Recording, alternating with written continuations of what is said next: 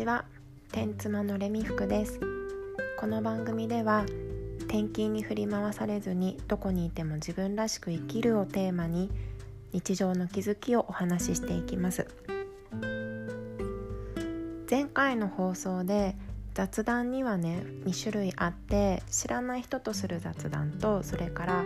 知っている人とする雑談があるんじゃないかっていうお話をしました。で知っている人とする雑談っていうのはこう何て言うのかな自分がね認められている感じとか仲を深めていける感じこう嬉しい気持ちだったり癒しの気持ちだったりそういったものがあるよねというふうにお話をしたんですね。でその後に他の方の放送を聞いてねあそれあのそういう気持ちのことを居場所って言うんだったってすごいピンときたんですよ。あのスタンド FM で文字の力について発信をされている本田宗風さんという方のね発信で全くあの私の雑談とは違う話なんだけど居場所の話をしていてねすごい私の中でねつながったの。あそうだそれ居場所だっていう感じで。あの本田宗風さんも文字からねこう自分のその考えてることだったりとか気持ちだったりとか自分らしくっていうようなことを紐解いていけるようなそんな素敵な放送をいつもされているので是非ね聞いてみてもらいたいです。でね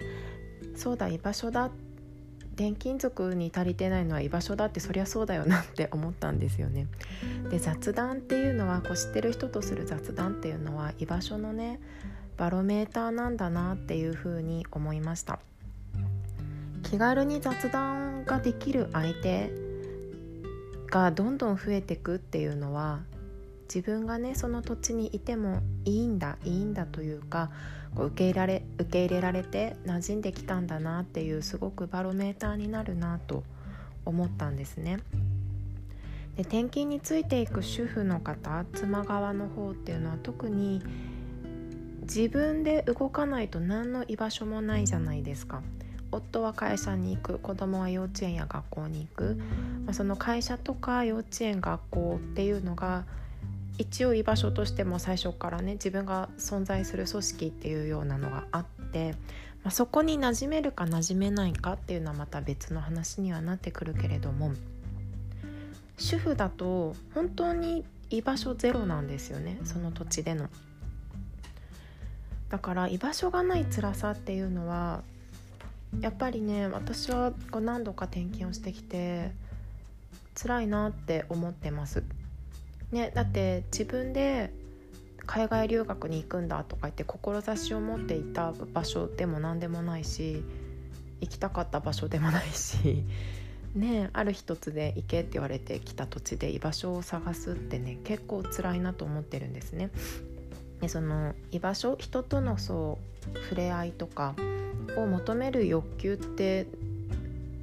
あるよなと思って。そういう欲求のことについて何か誰か言ってないかしらって思ってね。調べたら出てきました。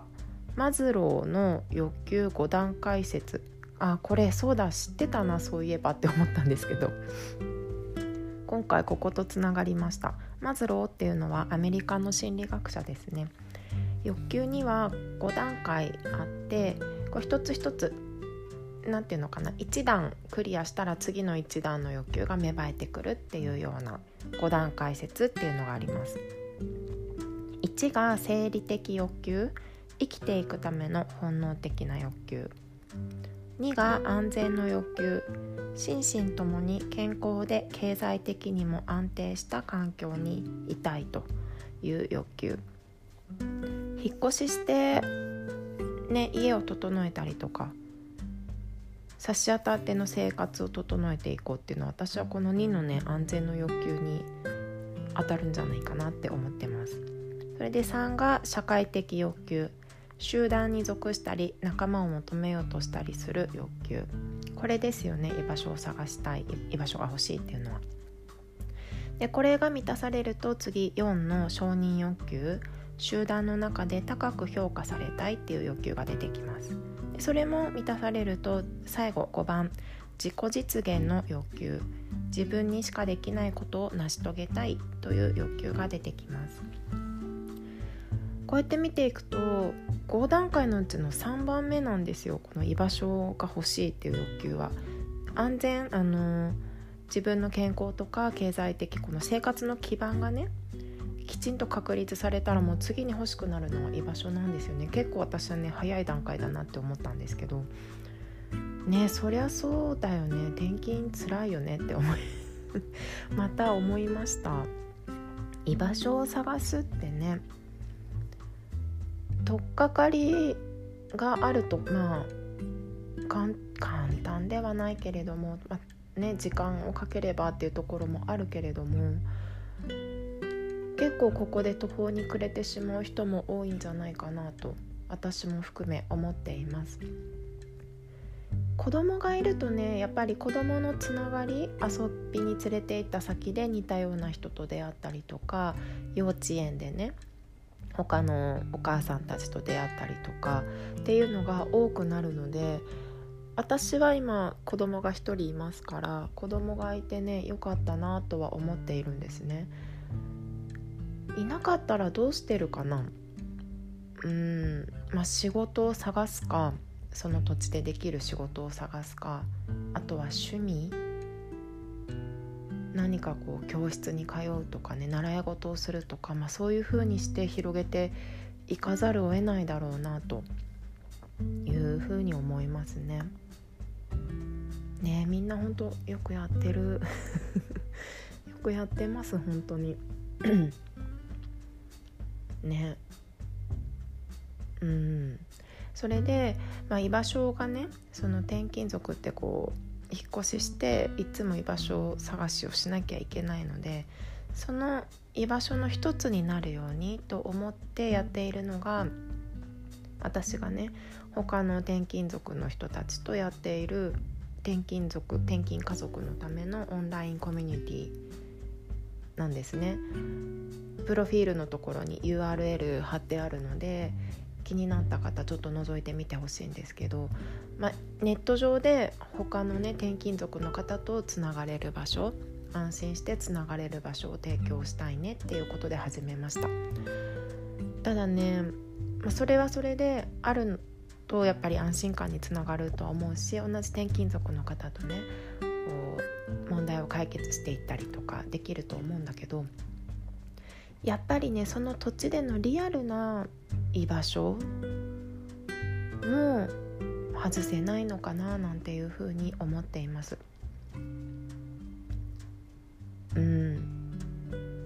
リアルの居場所を作るまでにやっぱりこうインターネット上でね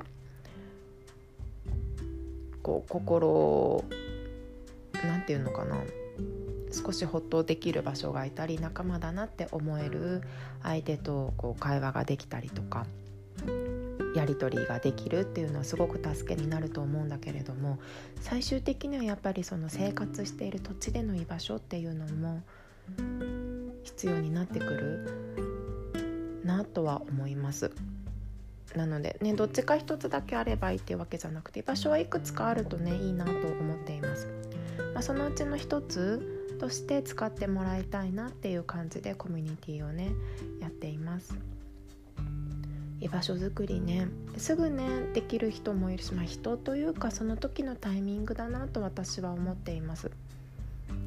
ねどうしてもその土地のね